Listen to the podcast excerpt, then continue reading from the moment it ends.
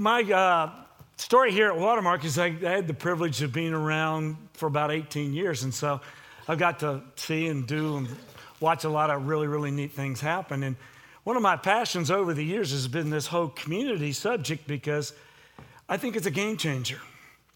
I think it's been a game changer in my personal life. I think it's a game changer the way God laid it out. It's a game changer in many of my best friends that are sitting, you know, in the first couple of rows here that we've been doing life now for many, many years. But the passion starts a little bit before all of that. I, uh, I came to know Christ in uh, 1970 through a ministry called Young Life. And why that was significant, yeah, it's only a bunch of Aggies. Uh, the reason why that was important is because that was really the kind of the head of the spear for what was known as the Jesus movement, and where the whole message of Christ was taken to our generation in a new and a fresh way. And the reason why that came about that in, 19, in the 1950s, after World War II, the churches were just losing all of their teenagers. And so uh, as it rolled into the 60s, the question was going, you know what? We could keep changing programs. And that a few smart people came along and said, hey, what if we go back to the Bible and we talk about what's important to teenagers is a relationship with Jesus Christ? not performing or looking Christian, but to have a real life changing relationship with the God who created them. Wouldn't that be a novel idea? And so they did, and they took what was once the focal point of a Sunday school on Sunday morning, and they took the message of Christ out to where the kids were. And the next thing you know, their environment was one of couches and beanbag chairs where they sat around and they talked about is God real? And what difference does that make to me? And the Holy Spirit honored that, that big movement, late 60s, early 70s, and literally changed the course of you know, what we see in Bible churches today. Because the corpus of those folks came out, came to know Christ during that time because they decided not to do things to look a certain way, but they did things for a reason. And this is all ties back into community in this way. We don't do community so that we can look Christian. We're not going to change our world with couches and beanbags. You know, that was the interesting thing. All the churches were trying to catch up with these parachurch ministries, and you know what they were doing? They weren't changing the message, they were changing the furniture. They're changing their youth departments to have couches and beanbag chairs and thinking that's going to change their program. But that's what they kept calling it, a program. And then churches started figuring out because, hey, it is about relationship, and young people were interested in knowing who God is and can they have a relationship with Him. They weren't interested in performing or looking a certain way. When we start talking about community, it's the same thing. We're not changing couches and beanbag chairs. You got to know why community is so important. I'm one of many, many people that could stand up here tonight and tell you the different tricks and trades and the how to's of what a community does and looks like and the elements, and they're all important. But if you miss the biggest question, which is why we do community, why God has given us community, then you'll spend your life just missing the target. Because when you answer the question, why, then it's just a matter of just putting the pieces together because the why will drive you. It'll drive you with a desperation that you need people in your life and that it saves marriages and it saves families and it saves you. I could give you, really, I started with a list of about eight things, but I want to give you three things tonight, real quickly, in our time together of why community is so vitally important to the marriage. First one, it's pretty simple. Just because community is the antithesis of isolation.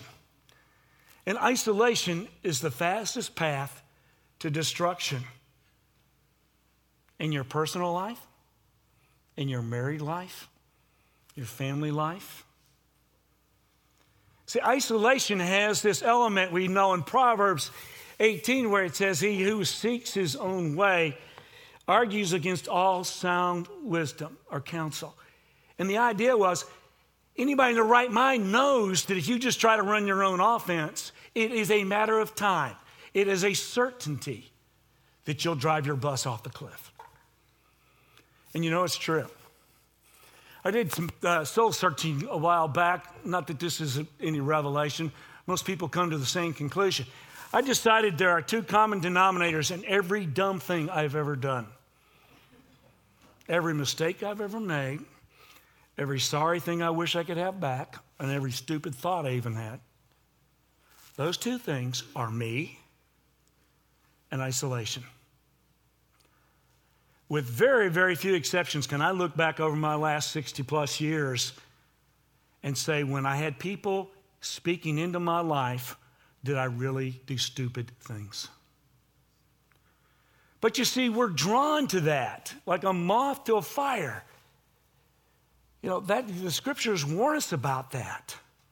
Left to our own ways, we're going to destroy ourselves. But God has made some great provisions for us, but we'll talk about that in just a second.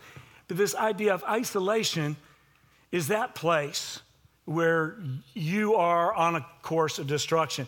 It also, isolation also takes the oxygen out of a room. And here's what I mean by that. Uh, a few years back, uh, Susan and I, my wife and I were doing a little scuba diving in Cozumel. And it was a beautiful thing. You know, we're down about 60 feet and we're with our little dive instructors and we're all you know, moving along, looking real cute. And we're swimming down this beautiful reef that's 60 feet below sea level. And I'm with the current, and everything's wonderful. We got to the end of this garden reef area, and then we had to go back into the current.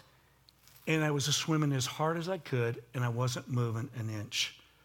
Susan had grabbed onto the ankle of the swim instructor, the dive instructor, which was smart, although I was her buddy. She swims on. Meanwhile, I'm 60 feet down. I hit the last suck of air. A really interesting feeling. Because when you're breathing hard and you're working and they're leaving you and you're going, ah, and ah, you've hit the end of your road. I ran out of options. I didn't have time to process. I didn't do the, I had one choice. I did the very thing they tell you not to do when they teach you to scuba dive. And that's ascend at 4,000 miles an hour. You're supposed to go up at the size of a dime. My bubbles were this big by the time I got to the water. I looked like Flipper when I got to the water. You could see my ankles because I was so scared. And I always think back on that and I think, you know, is that not really what life happens when you choose to run your own deal? And you, because there is going to come a time when you swim into the current. And if you are alone, that will be your result. And God tells us that. He tells us, pleading with us, going, man, don't put yourself in that situation. I'm telling you, it's going to happen. Please be with one another. I've made a provision for you. When you trusted me, I gave you my very spirit. I reside in you. I've given you my living word to read and instruct, but I've also given you people to walk alongside so that they might be a, a package deal where they can help you understand these things and keep you on the rails. Because if you don't use that third piece, you will find yourself off the rails and you go, interesting. Doesn't that really happen? So, my, and I also say that isolation is the place where ideas and dreams go to die. Because left to yourself, you go, I don't know, can I do that? Should I do that? I don't know. And so the dreams and vision and what you would like to maybe do with your life, they die. Where they are incubated and given life and breath in, in a dimension and vision, when you have people that come alongside you and ask questions, say, Can you do? Would, how would that look? Do these things. They breathe life into your dreams. But dreams die when, you're on, your, when you sit by yourself. Isolation. So, the second reason that I, I'm going to make an argument that your marriage needs community is that you have an enemy. And I'd like to, I'm just big on this. This is John 10 10. This is First Peter, you know. Uh, but John 10 10 says, The thief has come to kill, steal, and destroy. And what we have done so many times in our marriage and in many portions of our life is that we have made that person that we share this house with the enemy, and we've missed who the enemy is. We turn on each other, and all we've done is we've played into the hand of the very one that wants to kill, steal, and destroy us. Because what's he do? He, the devil wants to kill your pursuit of one another. What's one of the most important things you do in a marriage between a husband and wife is that you make each other valued, that you pursue one another, that, they're reminded that they're important. So when the devil gets his hand in the middle of it, that he starts to kill a desire to pursue your husband or pursue your wife. And then pretty soon they go, that starts to die on the vine. And so then you make each other out to be the enemy, and Satan's going, gotcha. Because that's his desire is to break that up, to kill your passion, your, your desire, and your pursuit of one another. And so what we do is we spend so much energy going at each other because we, we have misplaced, we've forgotten who the enemy is. It sounds like my phone. I thought I left it out there. The, sec- the second thing is that it steals, and it steals your joy. You remember the joy you have when you entered a relationship? Well, Satan would like very much to destroy that. He wants to ruin your hope that you can get through this or you can get over this or that you can forgive one another. He's going, no, he's not worth it. She's not worth it. And all you do is you have an enemy that's trying to kick your butt. And he's really good. And Peter warns us this he's like a roaring lion seeking someone to devour.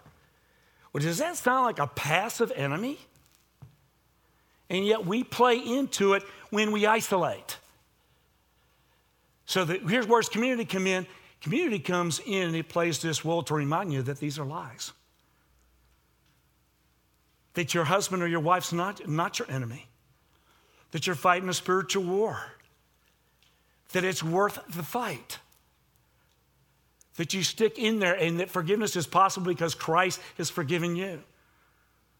It's reestablishing the Word of God to be true and trustworthy and something you can hang on to. Community reinforces that.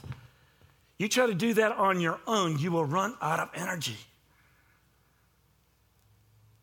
And the enemy knows that.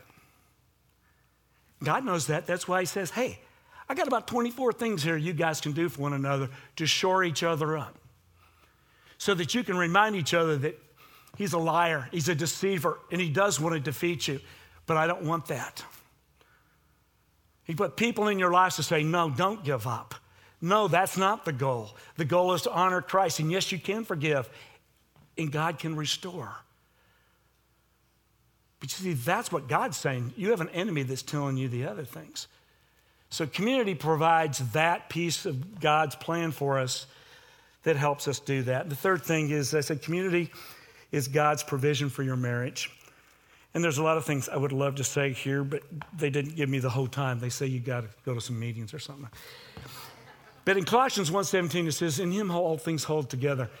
And, and my point there is that community helps remind us that the very most important thing that you'll ever do is to walk with Christ. I love that I got. I really do have you know some of my closest friends over here, and they've been reminding me for 20 years that the most important thing I can do is walk with Jesus. Because if they don't, then I'm going to think I don't need to. And you go, wait a second. I, yeah, I got a seminary education. I've been in ministry for a lot of years, but I am just like everybody else that's sitting in here. If I start running my own offense and I quit abiding and walking with Christ, it is a matter of time before I'm a casualty and my marriage is a casualty. Then my kids, kids are casualties. You know, we've all played that game. The idea of abiding in Christ is the most important thing I could beg you to do tonight. But I'm going to tell you, besides God telling you to do that, surround yourself with people that will remind you there's nothing more important that you'll ever do. Because you'll never be the husband or the wife or the dad or the friend you can be if you don't walk with Christ. You will always be less than what He's called you to be. Isn't that a beautiful picture? He says, No, I've called you to be this and I'll help you do it. And I'm going to surround you with people that are for you. And they're not after you. They're, for your victory. They're for your fulfillment that you might walk in the things that God's called you to walk in. They're, they're God's provision for you. I love this. And I, they're God's provision that you get to be free and authentic. You know, uh, Romans 8 1 says there's no condemnation in Christ for those who are in Jesus. So there's no condemnation. Galatians 5 1 says it was for freedom that Christ set you free. So you you have the chance to be free, to be free who you are, authentic, but free to change. Free not to stay in the muck and the mire that you dug, we dig ourselves into. See, community helps pull you out of the mud like nothing else. They're the people that come along and say, Scott, don't stay there. I get it. I'm sorry. Confess it, and let's keep moving. I'm not leaving you. And there's nothing like having somebody in your life that comes alongside and says, I'm not going to leave you. I'm going to fight for you and I'm going to be there. And as long as it takes, we're going to get out of this rut. Because Christ has given us the power to do that. He has given us the power not to be selfish because selfishness is at the core of everything, guys, whether you're self protecting or self promoting. You want to make life about you, your community helps you understand the life is about Christ. And I will tell you, there's nobody sitting in this room that left alone will not drift to either self promoting or self protecting. That's, that's, the, that's the way we're wired. But God said, I got this. I've got some answers for you, and it's each other, where we get to be the hands and feet. I said it's a provision because He teaches us to abide in Him. It's a, it's a provision that we can be free and that we can come to the end of ourselves and, and be who Christ called us to be. It's a provision for us in victory of counsel. There is absolutely nothing in my life that has not been improved by the counsel of my friends who walk with Jesus. Nothing. From my finances to the intimacy in my bedroom and the encouragement to pursue my life. There is nothing that's not been improved by the counsel of my friends. I don't mean the opinions of my friends, I mean the counsel. Because I've been fortunate to surround myself with a couple of guys that spend their time in the Word. So when they offer me encouragement, they offer me God's encouragement. See, it's not just warm bodies, it's warm bodies that walk with Jesus. And when you get together and you encourage each other to do that, then you build a pretty darn good fire. And that pretty big fire can really cook some bacon. You can really get some things done when you have a few people walking with Jesus because you just don't let each other stay where you were. And there's great freedom and joy in that. And the victories and the, the counsel, I mean, the, the things that, that I've, I've personally watched in 18 years of people trusting each other with counsel has been amazing. And I have literally decided there's just nothing in my life that isn't better, that isn't improved, that isn't more full and well counseled than when I, when I trust my friends with walking me through stuff. Because I'll also tell you this, and it's probably true, you can check in your own little, little brain. Anytime you don't want somebody to know that what's going on, it ought to give you cause to slow down. Because it's just a simple smell test. If you don't think those who love you are going to buy it, they're probably not. And that's God probably telling you, tap the brakes. So that you have that provision, that protection. I said it's encouragement. I said encouragement in Philippians 2. Encouragement is the greatest fuel you have to change. And I mentioned that, that it's so wonderful to have somebody in your corner. And it is so awful not to. What we've watched in the last 40 years, with the exception of, of the Christian community in some corners, excuse me, is that by the time people hit 50 and they're through doing some of the social things they do regularly, they move towards real isolation, whether it's permanent or, I mean, uh, intentional or uh, by accident. But we see people over 50 really start moving towards isolation. And it becomes a very, very sad deal to watch them move into this season of life and wondering if people really care about them and they're not sure who they can trust or, or where to turn.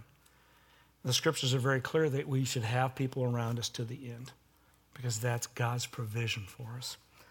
And the last thing I say is it's protection. It's, it's friends that God has raised up to tell you, hey, there's a cliff there. And if you keep going in that direction, you're not gonna, you're not gonna like it. It's not gonna go well for you. You've heard all those the way we've coined that deal. But the truth is in Proverbs 24, it says, hey, listen, you got a cliff coming, and it's your job, if you love somebody, to tell somebody there's a cliff coming. But after a certain point, if they don't want to take your counsel, it's not your responsibility if they choose to drive over it. It's your, your responsibility to let them know it's coming. And so the, the beauty of that is you only have to go over one or two of those bad boys before you start listening to your friends. Because when you know they're for you, dang, it's sweet. It is really sweet. Well, I could, you might guess, I kind of talk about community a lot, like probably 12 hours a day. So I have much to say, but um, well, let's leave it there. Those three reasons. Isolation will kill you. You don't, you don't want that. You've got an enemy. Be wise to that. And understand it's one of the greatest provisions God's given you. I would, I would argue with my life, friends, that community for marriage is not a negotiable item.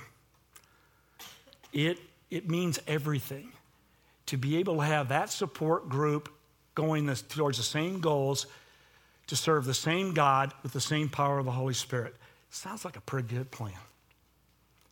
It's a non negotiable, so don't let it be. Thank you for letting me be here.